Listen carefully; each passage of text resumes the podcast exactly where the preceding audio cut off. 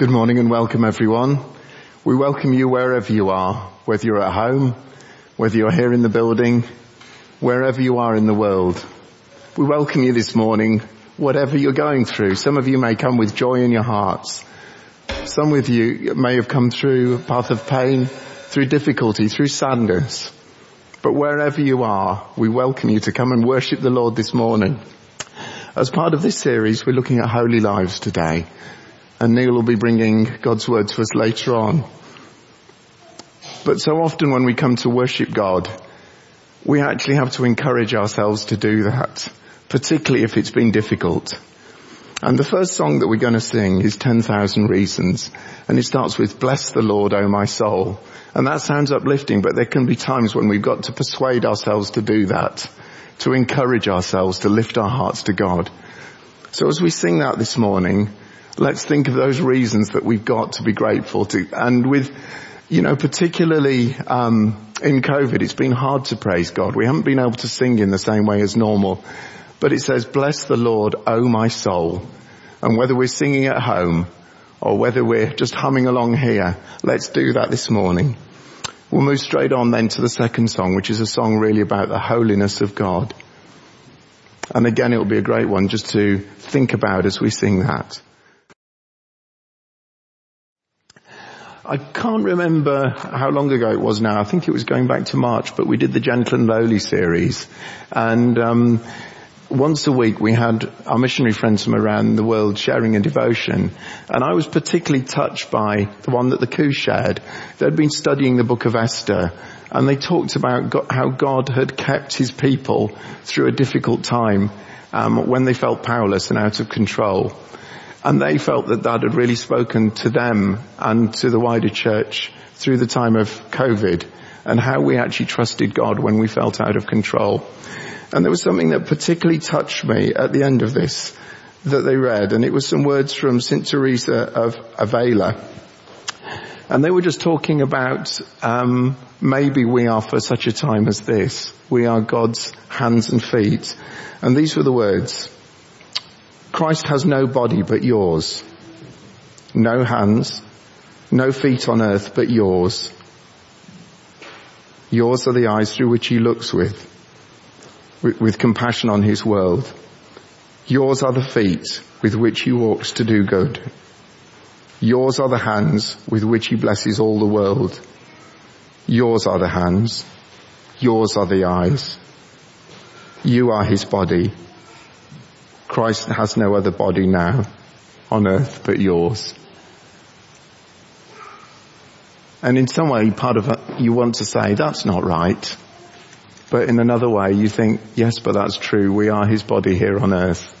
And I just thought that was really um, powerful. So if you've got the opportunity to go back and look at it and click on that um, link again, it was under the Gentle and Lowly series.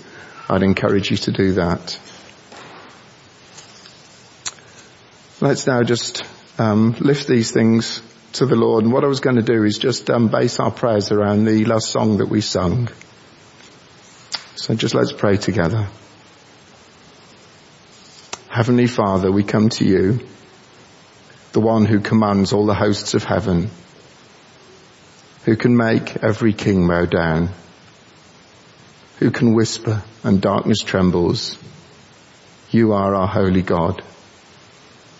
Lord, we lift this world to you, our leaders and our royal family, knowing that you've set them in place and asking that you would give them wisdom and guidance and that they would lead and govern with integrity. Praying too that you would especially comfort the Queen through her time of grief. What other glory consumes like fire? What other power can raise the dead? What other name remains undefeated? Only a holy God. Holy God, we come to you knowing that you are powerful and trusting that you will work through your people. Lord, we just lift the Coups before you at the moment, praying for good health. Lord, we just pray that through the current sabbatical that they're having at the moment, Lord, that they would find rest and restoration and particularly praying that over the next weeks that they, as they seek you for guidance, Lord, that you would show them the way for the future. We pray for Johan and Joseph as they return to school after lockdown. We pray for Simone's mother in South Korea that she may have strength and peace, peace as she grieves for the loss of Simone's father.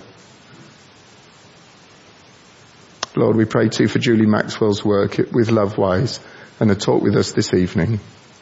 And Lord, we just pray for all the ministries of the church as we seek to love and serve and minister the love of Jesus to those we meet, trusting that you can do anything through your people, Lord, as we are your hands. Lord, we bring our lives to you, confessing our sin, trusting in your forgiveness, your love, your grace, your healing power. Lord, we worship you. Come and behold him, the one and the only. Cry out, sing holy, forever a holy God. Come and worship the holy God. And Lord, we just pray too now as we, um, as Neil preaches today.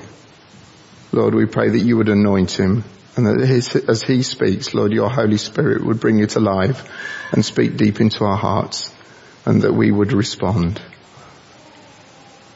Amen. And before Alistair um, comes to read the Word of God, we're just going to um, sing the next song, and let's just treat it as a prayer as we sing that. Good morning. Uh, the reading is from 1 Peter, verse 13, uh, into chapter 2.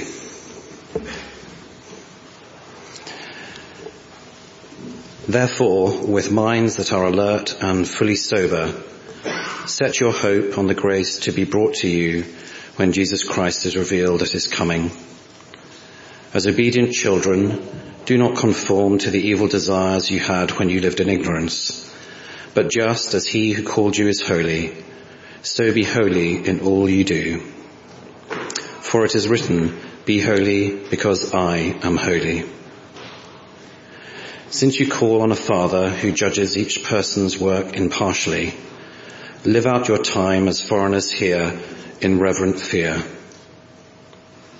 For you know that it was not with perishable things such as silver or gold that you were redeemed from the empty way of life handed down to you from your ancestors but with the precious blood of Jesus Christ, a lamb without blemish or defect. He was chosen before the creation of the world, but was revealed in these last times for your sake. Through him you believe in God, who raised him from the dead and glorified him. And so your faith and hope are in God. Now that you have purified yourselves by obeying the truth, so that you have sincere love for one another. Love one another deeply from the heart. For you have been born again, not of perishable seed, but of imperishable, through the living and enduring word of God. For all people are like grass, and their glory, sorry, and all their glory is like the flowers of the field. The grass withers and the flowers fall, but the word of the Lord endures forever. And this is the word that was preached to you. Therefore, rid yourselves of all malice and all deceit, hypocrisy, envy, and slander of all kind. Like newborn babies, crave pure spiritual milk, so that by it you may grow up in your salvation, now that you have tasted that the Lord is good. Thanks, Alistair. Morning, everybody. Let's pray as we come to God's Word. Lord God, we do praise you that you are a holy God. And we thank you that you have redeemed us with the precious blood of Jesus Christ. So we pray now that you would reveal yourself to us through your living and enduring word. Pray you'd give us minds that are alert and fully sober that we would set our hope on the grace to come and you would teach us how to live holy lives. In Jesus' name, Amen. Well, I think the reason that see, the pandemic has been so hard for many people over the past year is that they've lost um, their sense of hope and purpose and joy. For some people, their purpose in life is found in exciting experiences, um, whether that's a holiday, maybe a trip to the theatre, maybe a meal out, whatever it is. Um, and that's not been possible, is it? For others, their purpose is found in relationships, being able to meet up with friends and, and family. And again, we've had to remain apart and separate from, from one another. For others, it's in their, their work and in generating money to spend on stuff, and uh, many have lost jobs. For others, it's living healthy lives, uh, and in addition to the risk of COVID, of course, the number of people on the NHS waiting list has risen now to nearly five million. As Christians, we may enjoy all these things, but that is not where our ultimate purpose is found. And therefore we should be less impacted by the pandemic. After all, we have a different hope, a different purpose and joy as we saw last week in the first half of this chapter of 1 Peter. Let's read again verse 3 from, from the first chapter. It says there, praise be to the God and Father of our Lord Jesus Christ.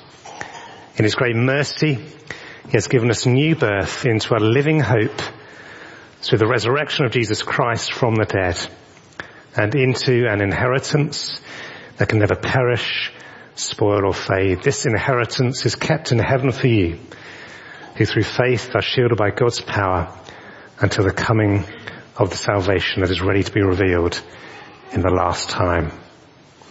However challenging the pandemic has been, it cannot change what God has secured for us through the death and resurrection of His Son. Nothing can change our inheritance in heaven. We've been saved already, but that salvation will be completed when Jesus comes again. And so having reminded his readers of all that God has done for them, Peter goes on in our passage this morning to encourage them in the way they should live their lives in the light of Jesus' return.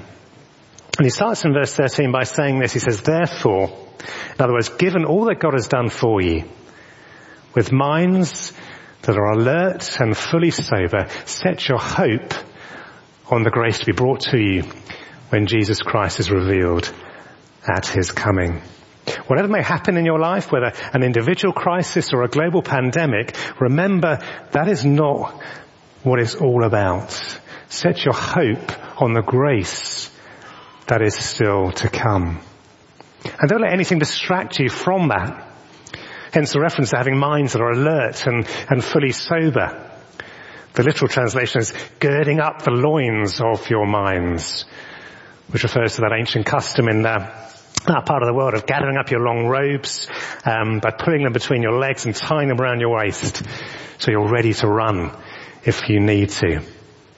Be ready to run away from temptation and run towards Jesus. And it's interesting that refers to minds because that is where the things that will distract us from Christ will start. Our minds can play havoc with us, can't we?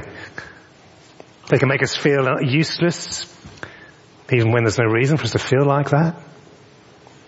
They can make us feel that God doesn't care when He's shown us just how much He loves us through His Son dying for us. Our minds can be enticed by the superficial attractions of this world. If our thought life is not healthy, then our behavior won't be holy. Which is why we need to prepare and train our minds for action. Fill them with the promises of God from His Word. It also says have minds that are fully sober. To be sober refers to the influence of alcohol. And just as alcohol diminishes our reactions, he's saying resist any unhelpful influence that might affect the purity of your desires and your behavior. Think of a bodyguard protecting a VIP, the way they have to be constantly alert to everything that's going on around them, ready to step into the first sign of danger. That is the image we should be adopting in our minds. Be on your guard against harmful influences that will distract you from God and pray for God's strength continually. That's what Jesus told the disciples to do, wasn't it, in the Garden of Gethsemane as we looked at just before Easter. Watch and pray. So with minds that are alert and fully sober, set your hope on the grace to come. Okay, you may say, but what does that look like in practical terms? How does setting my hope on Jesus coming again and being alert to the things around me help me to live in this world now? Well, the four key commands in this passage, the others that look like commands are actually um, participles in the, in the Greek. But the first command is this, be holy.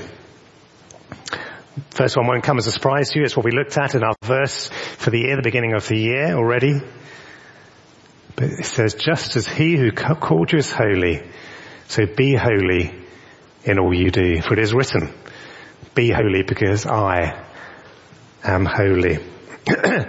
Next weekend at our elders retreat, we'll be discussing this book I've mentioned before um, by Kevin DeYoung. It's called The Hole in Our Holiness. Um, it refers to the fact that uh, many Christians today just don't take holiness seriously. Um, there's a love for the gospel, maybe a love for powerful experiences, but a love for personal holiness appears to be lacking. And he tries to explore some of the reasons for that. He says it may be because of the focus on the free gift of the gospel, the fact that we don't earn our salvation, makes us sort of wary of anything that smacks of uh, moralism or salvation by works. It may be a reaction to the, the legalistic approach to morality that uh, some Christians have taken in the past. Or maybe because we want to engage with society and uh, we're worried about coming across as sort of holier than thou or intolerant of others with different values. It may just be complacency or laziness. We're not as holy as we'd like to be, but you know, we're, we're, we're okay. And praying for the Spirit to put sin to death in our lives and grow in holiness is just almost too much like hard work. Maybe just be a lack of faith. We, we are aware of our sins, our need to grow in holiness, but we, we don't believe that God has the power to change us. The thing is that holiness is the purpose for which God saved us. Having rescued the people of Israel from slavery in Egypt and promised to be their God, he gave them commandments to follow so they could live lives of holiness. When Jesus rescued us from slavery to sin through his death and resurrection, it was so we could live lives of holiness. As it says in 2 Timothy, he saved us and called us to a holy life, not because of anything we have done, but because of his own purpose and grace. Or in 1 Thessalonians, it's God's will that you should be sanctified. For God did not call us to be impure, but to live a holy life. And so the New Testament is full of instructions about how to live holy lives that are pleasing to God. Our holiness is not the means of our salvation, but is the proof of our salvation. It's not enough just to say, I believe. If we've been born again, it will be seen in the holiness of our lives. And we're sure when Christ comes again, he will take us to be with him. So what does holiness look like? Well, verse 14, have a look down in the passage, says this, it says, as obedient children, do not conform to the evil desires you had when you lived in ignorance. God by His Holy Spirit has given us understanding. We're no longer ignorant. We have different desires in our souls. Instead of living to please, us, please ourselves, we are now children of God. We want to live to please our Heavenly Father. And that means being obedient to His commandments. A bigger shock to someone coming to, to faith, particularly as an adult, when they've been used to living their lives in a very different way, is often the feeling they no longer quite fit in. The world hasn't changed. The people um, that they work with, play with, live next door to are all the same. But they feel different. They have different values and priorities. They want to spend their, their time in a different way. We are, or Peter calls in this letter, foreigners and exiles. We feel different and people will see that we are different. But as we begin to feel confident in our new identity, people notice that there is actually something quite attractive about that way of life. That doesn't mean some of the old desires are not still there, but with the help of the Holy Spirit, we are to rid ourselves of them. Look at verse 1 of chapter 2 there. It says, therefore, rid yourselves of all malice and all deceit, hypocrisy, envy, and slander of every kind. Now these all sound like nasty things that evil people do, but not the sort of things that um, we would ever do, surely. But to have a think of it more closely, deceit. You know, have you never been a little sparing with the truth? Hypocrisy. Have you never tried to maybe cover up something you're embarrassed about or put yourself in a more flattering light than is really the case? Envy. Have you never looked at what you haven't got rather than been thankful what you have, for what you have got?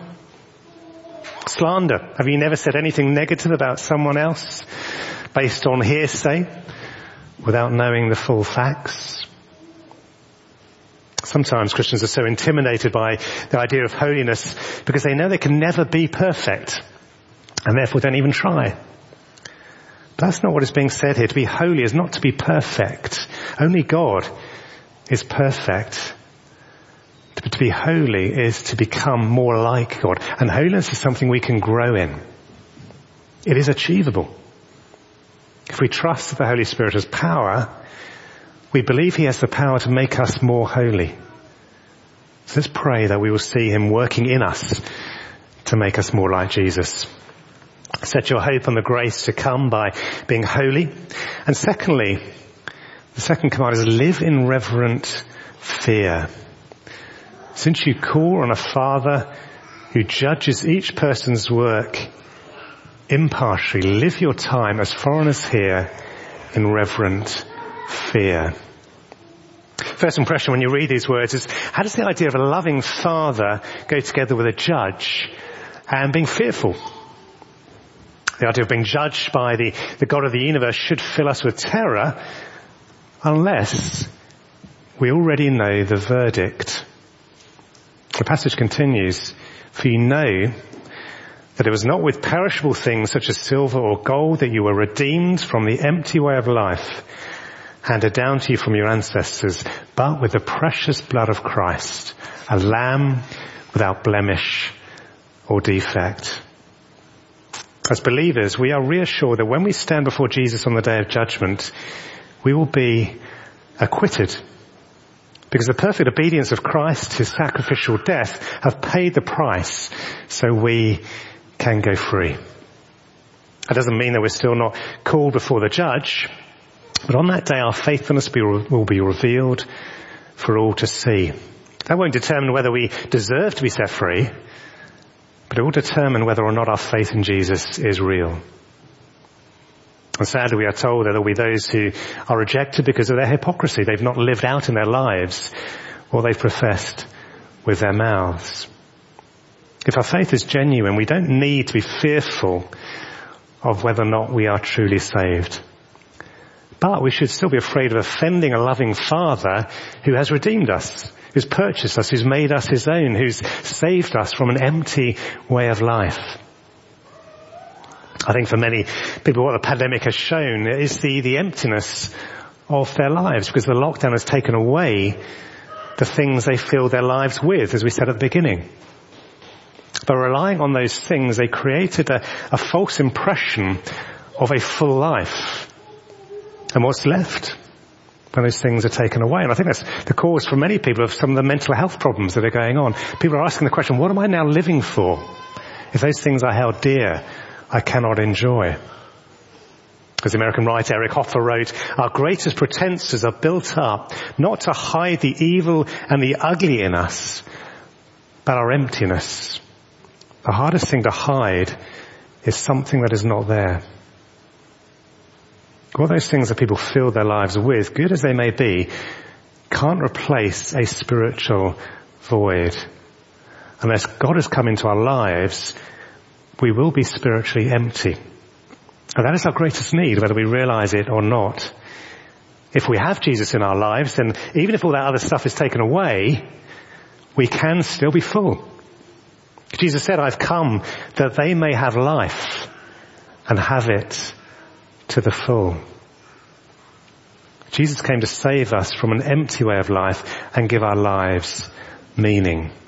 The price of that was his life, the precious blood of Christ, a lamb without blemish or defect, the perfect, holy God. A price far greater than the amount of gold or silver, a price that only God can pay. So the fear of God then is not living in fear of an authoritarian father who's watching for us to slip so he can enjoy punishing us. Whatever we do, he's faithful and will forgive us our sins. Our inheritance is secure in heaven as we read earlier in this chapter. So rather, it is a fear of displeasing someone who's already done so much for us and is desperate to continue to provide for us and to protect us. There's that fear of God, a fear of displeasing Him that wants, makes us want to grow in holiness. In 2 Corinthians 7 we read this, therefore since we have these promises, dear friends, that is the promise that God will be our Father, that He will always be with us, let us purify ourselves from everything that contaminates body and spirit, perfecting holiness out of reverence for God. Set your hope on the grace to come by being holy, by living in reverent fear. And the third command is love one another deeply. Verse 22 says, now that you have purified yourselves by obeying the truth, so that you have sincere love for each other, love one another deeply from the heart. If God has redeemed us, then we've become part of a family of believers. And what is so noticeable about the, the love that Christians have for one another is that it doesn't depend on how similar we are, uh, how similar we are in character or, or temperament or, or age or interest. We're all different from one another. Um, yet we have the most important thing in common. We've been redeemed by Christ. And that means we're now foreigners in this world, uh, but our love for one another is an important part of our witness to the world. Having assumed that we have a sincere love for each other, the command to love one another is to love deeply from the heart. In other words, don't be satisfied with your level of commitment to one another. Go deeper. Our society is characterized by, by shallowness, and that includes relationships. Because Christians are on the same spiritual wavelength, we are able to enjoy a depth of relationship that others aren't. But for Christians, it's also possible for relationships to remain on the superficial. Because when we start praying for one another, when we start opening up and being vulnerable to one another, that we experience a greater depth of relationship. It's great to talk to people um, who are going through difficult times and to share just how much they've been supported and encouraged by the love and kindness of other members of the church. It might just be through a call, an email, a text message or a card. But it shows that deep love for, for one another. And it's not just in times of crisis that we do that, is it? Also, it's great to, to receive a message, just even when things are going fairly well, just know that somebody's praying for you and supporting you. We finally crave pure spiritual milk, another way in which we can love one another deeply from the heart. Verse 3 of chapter 2 says, like newborn babies, crave pure spiritual milk, so that by it you may grow up in your salvation, now that you've tasted that the Lord is good. New mums will know just how much babies crave milk, so much so that they will cry and cry until they get it whatever time uh, of day or night it is, however tired their mothers are, they're desperate for it. It's that same sense of desperation that Peter's trying to get across here. Be desperate for pure spiritual milk. Cry out for it. Do anything you can to, to get it. But what is it? What is this pure spiritual milk? Well, it's what enabled you to be born again in the first place. Look back at um, verse 23. For you have been born again, not of perishable seed, but of imperishable, through the living and enduring word of God. For all people are like grass, or their glory is like the flowers of the field. The grass withers and the flowers fall, but the word of the Lord endures forever. The word of God contains the message of salvation, but it's not just a message of salvation. God doesn't just call a people to himself and leave it there. All of these things we've been talking about, being holy, living our lives in reverent fear, loving one another deeply, are ways in which we grow up in our salvation. And the source of that growth is the same living and enduring Word of God. And that's where we find out how to be holy, how to live lives um, in fear, how to love one another deeply. So to crave pure spiritual milk is to crave the Word of God in order to grow in our salvation. There's often an unwillingness amongst Christians to, to grow up in our Christian faith. People become Christians, they may have a, a burst of activity when they're newborn and, and drink everything they can lay their hands on. And then they almost feel they've drunk all they, they need to. The question I want to leave you with this morning is, how are you seeking to grow in your salvation? Where is the hole in your holiness? Our growth in holiness and in salvation does not have to be affected by a pandemic. We still have the sword of the Spirit, which is the Word of God. We can still pray. We can still ask for the Spirit to give us the power to resist the influence of the world and to instead fear God and grow in holiness. And we can still ask Him to help us to love each other deeply from the heart. So we're going to do that now. We're going to have a time of quiet, um, some music playing in the background, um, for you now to to speak with God, to ask Him to show you maybe where you are weak and vulnerable, and where you need His strength and His power at work in your life. So let's have some time of quiet. As we as we've reflected um, on what God's been saying to this, us this morning, whether it's through His Word, whether it's through the words that are spoken. Let's just think about where God wants to take us, where He wants to lead us, how He wants to use us, but most of all how He wants us to be holy before Him and respond to Him. Just as we head away, so easy to talk to each other as we walk home.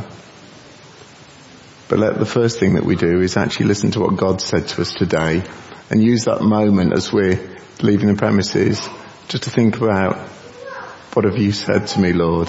When we're at home, it's that bit between the couch and the kettle. What's God said to me this morning?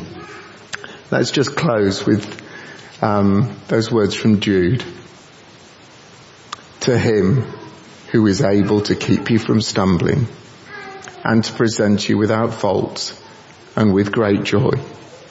To the only God, our Saviour, be glory, majesty, power and authority through Jesus Christ our Lord, before all ages, now and forever. Amen.